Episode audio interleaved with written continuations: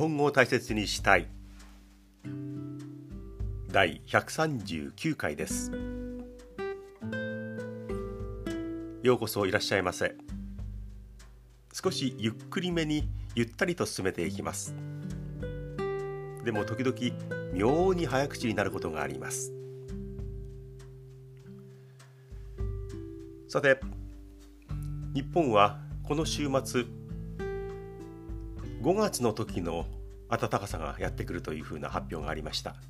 20度ぐらいまで気温が上がるそうです。わあ一気に暖かくなるのか。昨日おとといはかなり冷え込んだんですが、えー、急にね気温が上がるそうです。こうなると体調管理も難しいかななんていうね、えー、そういう心配もしてしまいます。20度ぐらいまで気温が上がるという予報がありました。へえと思っちゃいます。気の早い桜は勘違いをしてちょっと早めにパカッてねつぼみを開いてしまいそうなそんな気温まで上がるそうです。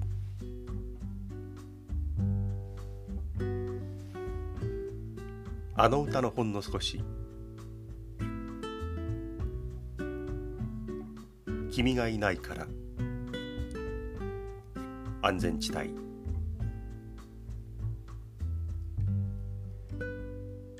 いつか君に会えなくなって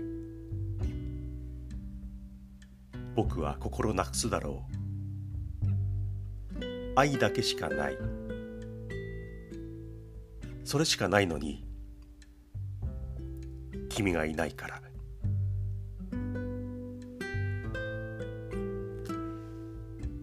この歌は2012年の安全地帯の歌ですね。君がいないから。作詞作曲は玉置浩二さんです。でご本人が歌っているあの歌声このメロディーはねぐーっと胸に迫ってきますね、えー、歌詞の内容もいろんな解釈があるようですけれども、うん、幅広い解釈深い解釈ができる、えー、そういった詩になっていると思います。メロディーも詩もあすごいな玉置浩二さんというよりもあのくらいの歌詞になってしまうともう何て言うんですかね。歴史上の人物のように玉置浩二というふうにきっぱりと名前だけで言った方がふさわしいかもしれない。そういう存在になっていますね。この歌は出だしの歌詞「生まれてきた時僕らは」というあの歌詞の方も非常に印象が深いんですけれどもね。生まれてきた時僕らははいやめろ。というね声が今聞こえました。玉置浩二ファンの方はねたくさんいらっしゃると思うんですが素敵ですね。生まれてきた時僕らはこうだった。何も知らなかった。でもいろんなことに気がついて分かって愛するものが見つかってそしてそれが、いろいろこうなってしまっていろんなことを感じていく心の移り変わり気持ちの流れ苦しみ、うん、いろんなものがね、え、深くにじみ出ているような歌ご紹介しました。えー、君がいないから。旭川で玉木さんが2015年に歌ったライブの CD というかね、えー、ものがあるんですけれども。この時のね、えー、ライブの歌素敵ですね。場内がと静まり返っていてその空間に玉木さんの歌声が染み渡るようにふーっと広がっていって心にぐーっと迫ってくる。えー、そういう歌がねあの旭川のライブの音があります。CD があります、ね、私も Spotify で取り込んでよく聴いています。はい玉置浩二さん素敵だし大好きです。もしこのあの歌のほんの少しにリクエストなどがあれば送ってください。後ほどメールの宛先などをご紹介します。さて少しもう触れましたが新聞にこの記事が載っていました。もうこの時期になるとね必ず乗ります。桜前線の記事です。日本列島桜がいつ頃咲いてだんだんとそれが北の方にその開花桜の開くというのがね登っていってそして、えー、1年が始まる春ですよという話題ですね、えー、桜前線とても素敵なね表現だしいい響きですよね。今年は東京の桜の開花非常に早いというふうに書いてありました。3月の中旬ですね、え、これはあくまでも予想ですけれども大体当たりますね。だから東京の場合私が住んでいるのは神奈川県の横浜市ですから若干東京よりは早いかもしれないんですが、うん、もう3月の半ばにはだからもう一月も経たないうちに桜の開花宣言桜が咲いてくるという時期になりました。え沖縄の方から来てだんだんとね北に登ってくるんですが、えー、待ち遠しいですねちょうど今読んでいる本があの青森県の弘前を舞台にした物語なんですが、えー、そういった関係もあって弘前にね行って桜を見たってことはないんですね。えー、弘前にも今まで馴染みもなかったし見事だという桜をねぜひ見てみたいなというふうに思いますそれと同じように数年前に函館に行って、ね、北海道の函館に行って五稜郭のところに行ったんですがね。五稜郭公園。あの五角形をした非常にね、うん、珍しい形の建物があります。えー、あそこすぐそばにタワーがあってそのタワーに乗ると五稜郭を上からね見下ろすような格好で見ることができます。その界隈の桜もね実に見事なんだそうですね、え、これはもう5月になってから桜の開花。かなり、東京よりは2ヶ月ぐらい遅れての開花になるんですが、えー、そのね五稜郭周辺の桜もうんぜひね目にしていきたいなというふうに思います。もう65ですからねそうそうねあっちこっち仮にお金があったとしてももう時間がないですからね、えー、行きたいなと思います。お金そんなないですよ。はい。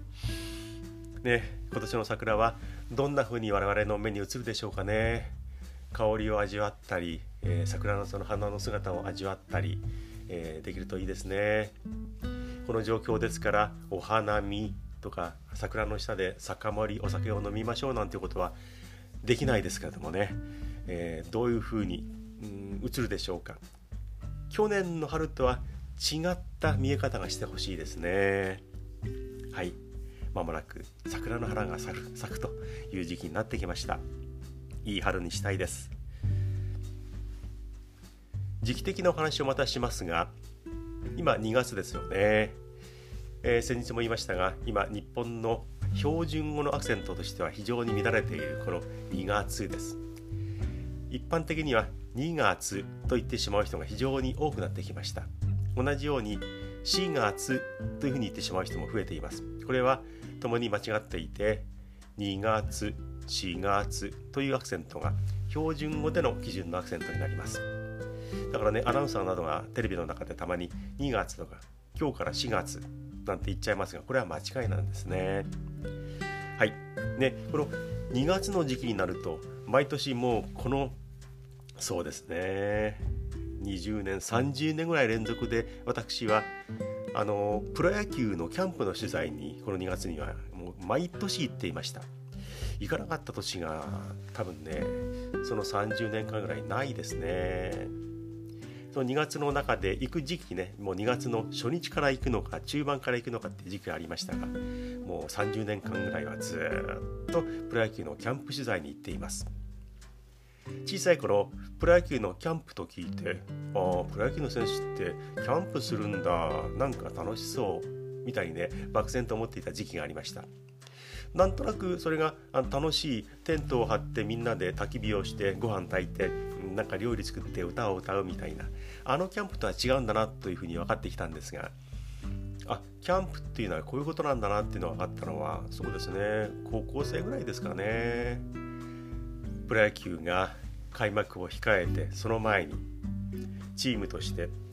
暖かい場所でトレーニング練習をする。いろんなものの確認をする。若手若手がいろいろアピールする。ベテランも今年の活躍のためにまた体を鍛え直したり、え、気持ちを改めて、え、開幕に向けていくというものですよね。だから2月の1日からチームとしてのキャンプが始まります。それに合わせてもうずっとキャンプ地に行っていました。昔は今ほとんどがもう沖縄でキャンプを張っていますが昔はねあの沖縄はあまりなく例えば鹿児島県でロッテオリオンズ千葉ロッテマリーンズではないその前の球団名ですね、えー、ロッテオリオンズが鹿児島でキャンプを張っていたりあるいは日本ハムファイターズが鴨川で千葉県の鴨川でキャンプを張っていたり、えー、そうですね横浜太陽ホエールズは今は横浜ベイスターズですが DNA ベイスターズというふうに言った方が正確でしょうかね。えっ、ー、と当時は静岡県の草薙でキャンプを張っていました。ね、あの比較的近いところあまり暖かくないところでキャンプを張っていたという時期もあったんですが、ね、今ほとんど沖縄に集中しています。ね、キャンプを張るっていうのも独特の言い方ですね。やっぱりテントを張るっていうものになんか共通するというかいうものがあってキャンプを張るって言っちゃうんでしょうかね。はい、そういうトレーニングの時期ね各球団のキャンプを見てねえー、いろんなことをね取材をしたり、えー、楽しい時間を過ごしました。これねあの自腹で行って仕事ではない形で行ったこともあるんですけれども仕事で、えー、各チームの取材をする。若手はどうなのかルーキーはどうなのか今年のチーム全体の力はどうなのかということで、え朝から取材をします。でねこれはあのー、仕事で行ってるんですけどもね野球好きプロ野球好きの私とするとねもうワクワクしながらキャンプを見に行きました。取材ということが分かっているんですがそれ以上にね、えー、見どころがねキャンプにはたくさんあります。例えば去年大活躍した選手は今年も大丈夫なのかな？どんな表情でキャンプの初日を迎えて、えー、どんな雰囲気でいるのかな、えー、そういったこともね注目します。もっと注目するのは新戦力新入団のルーキーですねこの球団に入ってきた例えば高校からプロに入った大学からプロに入った社会人野球からプロに入ったという、えー、新しい選手についてねあのやっぱり、ね、気になってよく見てしまいますね。あこれがあの甲子園で活躍したあのピッチャーなのかこのバッターが大学でもうスラッガーと言われたホームランをバンバン打ったあの選手なのかということでね、えー、見に行きます、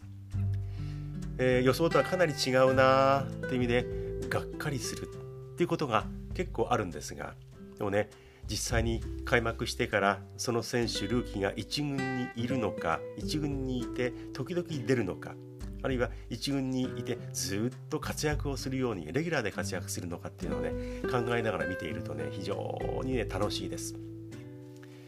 で特にあの投球練習場を見ているのが大好きでバッティング練習っていうのはねあなんとなくバッティングケージの中で、えー、パンパンパンパン打つんですけれどもあれ見てたままあまり面白いなと思ったことはありませんちなみにバッティングゲージというゲージは間違った言い方でバッティングケージ鳥かごという意味ですからねバッティングケージが正解です。で投球練習場ブルペンを見るのが大好きであ、ね、注目のピッチャーなどが初めて投球練習をするブルペンに入るなんていう時になるとね私もそうですが他の取材陣たちもそれから、えー、ファンの方々もああのピッチャーが投げるっていうんでね人がね動きます。お投げるんだ。最初はねあの全力投球では投げないんですがだんだんだんと力を込めていく。初日は軽めにっていうことも頻繁にあります。でもあこれがあのピッチャーなんだ。ドラフト1位のあのピッチャー。で最近はあんまり耳にしなくなりましたが昔はね、えー、例えば巨人軍に入った江川卓投手とかね、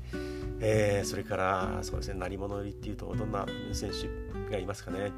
そういう選手がマウンドに行って春のキャンプでまず1球目を投げる時っていうのはね、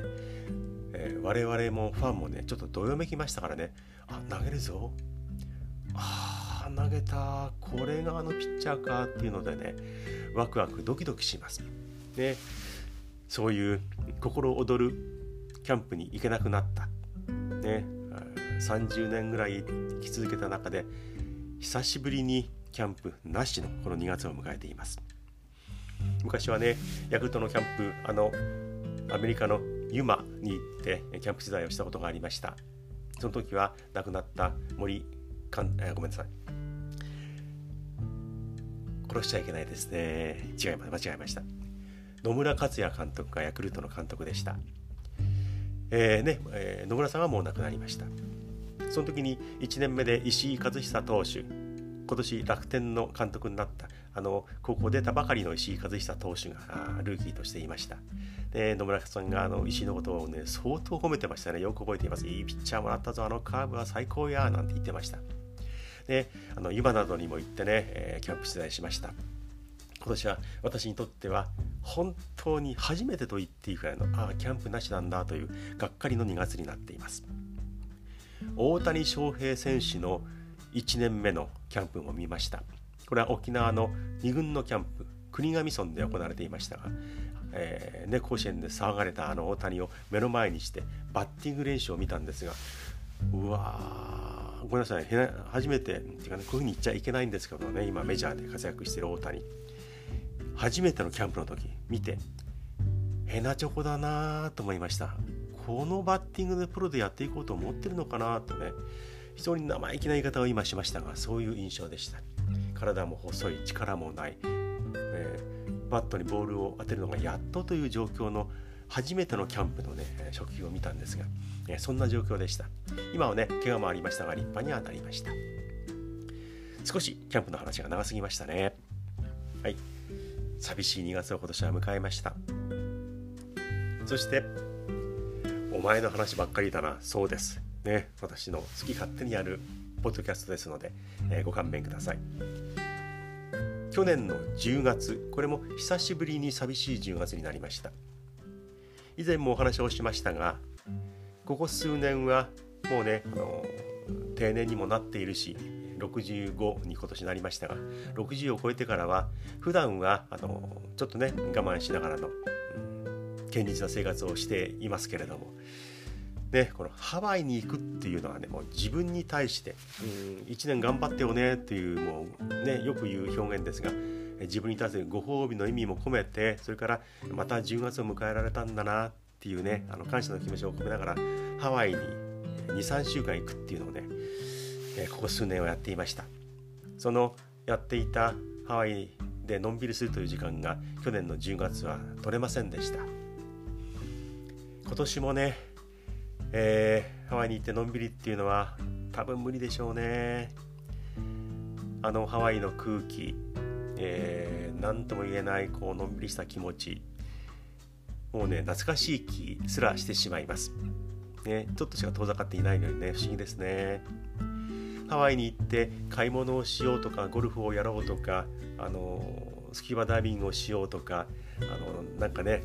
パラセーリングをしようとかっていう欲望はね全然ないんです。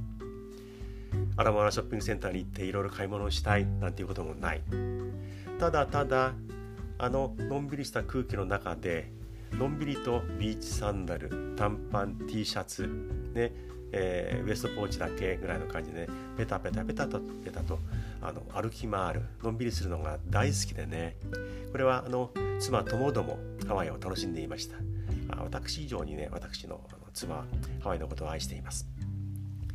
これあ私よりは私よりはハワイの方が好きってことはなくて私がハワイにを思う気持ちよりも妻がハワイを思う気持ちの方が強いという意味で言ってました。で、えー、なんか言い訳がましくなっていますが、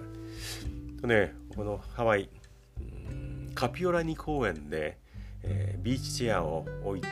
そこでのんびり音楽を聴きながら読みたい文庫本を手にして、読むで眠くなったら寝てしまう、えー、これはね日陰を選びながらということであの日向のところにずっといると日焼けで大変なことになるので、えー、うまく木を利用してお日様がきつく当たらないところに陣取ってビーチチェアを並べています。もう何回も言っているのでここに置いておけば一日中日差しがきつくならないから大丈夫だなっていう場所が分かっているので、えー、そこでねのんびりとね半日過ごすとかっていう時間を持ちます。で本当はあのいけないんですけどもちょっとだけねアルコールアルコールをねちょっと飲んでしまったりということをごめんなさいねやっちゃうんですがもうねあの時間がね何者にも代え難い天国のような時間なんですね。えー、ビーチチェアに、え寝そべってのんびりするっていうのは最近は、えー、かっこいい表現でチェアリングっていうそうですね。チェアリング。間違ってますかね。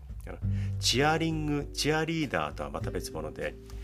チェアで椅子でこういろんなところに行ってそこでのんびりするっていうのを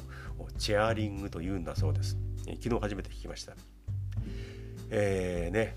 我が家の場合には、まあ、お気に入りのビーチチェアがあってこれはトミー・バハマのビーチチェアです。いろんなものを買い替えた時期もあったんですがハワイに行って人が使っているのを見てあれいいよなと思って、えー、日本で探し求めて安く手に入れました。使ってみるとねもうあこれしかないなぐらいあの私も妻もこのトミー・バハマのビーチア大好きです。保冷バッグもついている。で物も使用できるところがある。背中に担げる。ちょっとごついですけれどもね、えー、それを担いで移動することもできるという感じです、えー、畳み方がねちょっと難しくて広げた時はいいんだけど帰る時になるとなかなか畳めなくて困ったという時期がありました。畳めなきゃ帰れないなって 捨てて帰るわけにはいかないので困ったなということが何度もあってなんとか力技で折りたたんだっていう記憶があるんですがある時あのハワイの人が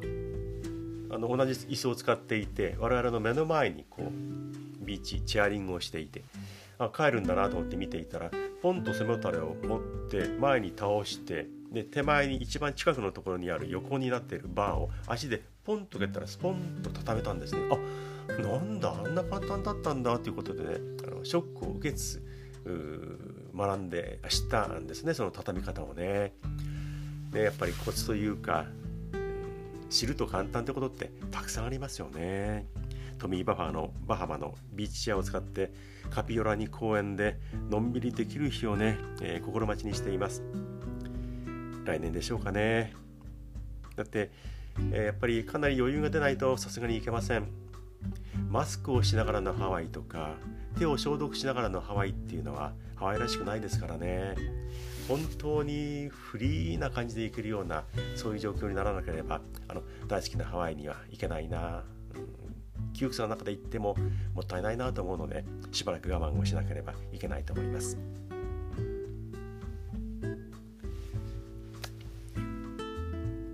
このお話をしましょうね。えー、あもう少し早くやっておけばよかったなという私の個人的なお話です。私あの年を経てさらにという感じなんですが非常に肌が弱くて肌が敏感とかっていうとかっこいいかもしれないんですけど肌が弱い方で日焼けをすれば真っ赤になるだけその真っ赤が取れたら焼けていないっていうそういうね肌の質を持っていますで、えー、そうですね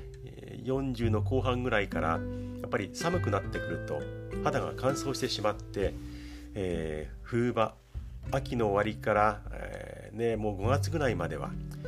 あちこち痒くなってしまったんですね。乾燥してかゆい。でも書いてしまうともっと痒くなるので、まあ、我慢するという格好で時々オロナイン軟膏とかを塗ってね、えー、我慢していた状況でした。だからね寒い時期ああまた乾燥肌だ困ったなっていう時期がね非常に長かったんですね。で保湿剤をね塗ったりしてもう夜中に、ね、塗ってから寝るなんてことをやっていたんですがあまり変わりませんでした。で妻には散々ね、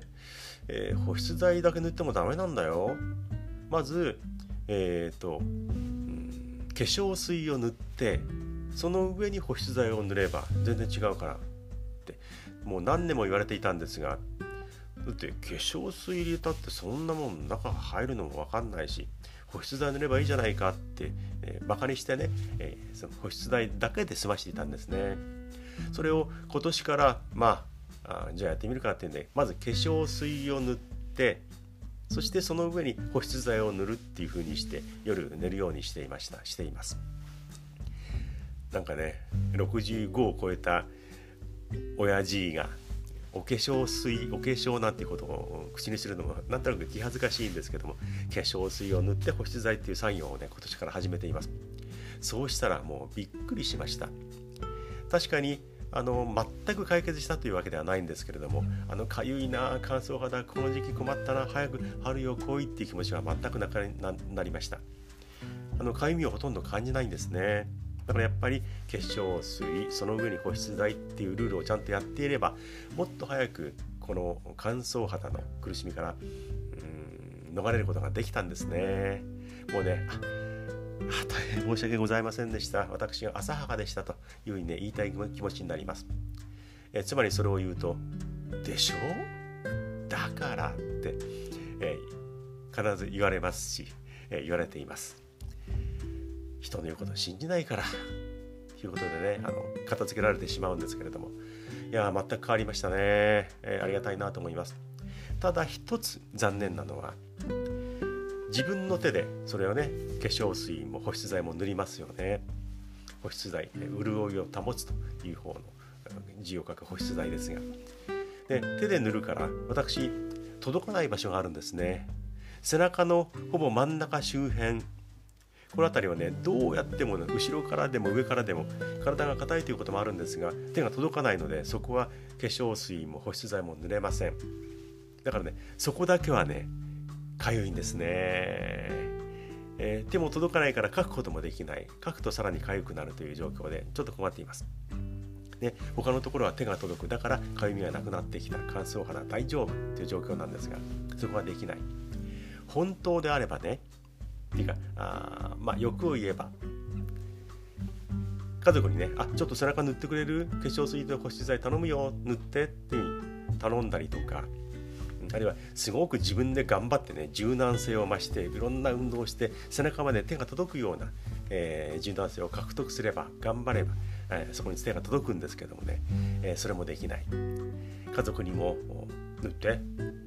頼むこともできない。柔軟性を増す運動もできない、ね、この辺りは背中のこのかゆみが残っているっていうこのところは私のちょっと弱気な部分があらとなって手が届かないえー、保湿剤が塗れないという状況になってるわけです。はい、ちょっと塗ってよってね言えるような性格でもないのでその辺りは我慢しながらの、えー、状況です。でもねかなり、えー、解放されたな、うん、もっと早くやるべきだったなというふうに思いました。はい。今日もねかなり長い話になりました。まあ、りくどいですね私の話はね。ところどころかなり早口でございました。さて皆様からのメールをお待ちしています。あの歌のほんの少しへのリクエストももしあったら送ってください。英語の歌でもチャレンジしてみたいなというふうに今は思っています。大切 .japanese アットマーク gmail.com こちらまでご意見とかご希望とかそれからもし質問などもあれば送ってください質問に対する答えも一生懸命調べてでもお答えしようと思うので、えー、ぜひ気軽に何でも送ってください近況報告などでも、えー、ありがたいですそしてこの私のポッドキャストは YouTube の方でも見て聞いていただけます。こちらはゆっくり日本語ゆったりトークこういう名前でお伝えしています。ね、映像もかなり工夫していますのでね目の方でも楽しんでもらいたいと思います。そして YouTube このゆったり日本語ゆったりトークにはコメントも書き込んでみてください。えー、そしてぜひチャンネル登録をお願いしたいと思います。えー、コメント、チャンネル登録お待ちしています。さて、それではそろそろお別れになります。ああ、今日は最近では一番長かったですね。えー、長い話聞いてくれて最後まで、えー、ありがとうございました。そろそろ失礼します。今はおはようございますでしょうかこんばんはでしょうかこんにちはの時間帯でしょうかもしかしたらおやすみなさい。To be continued.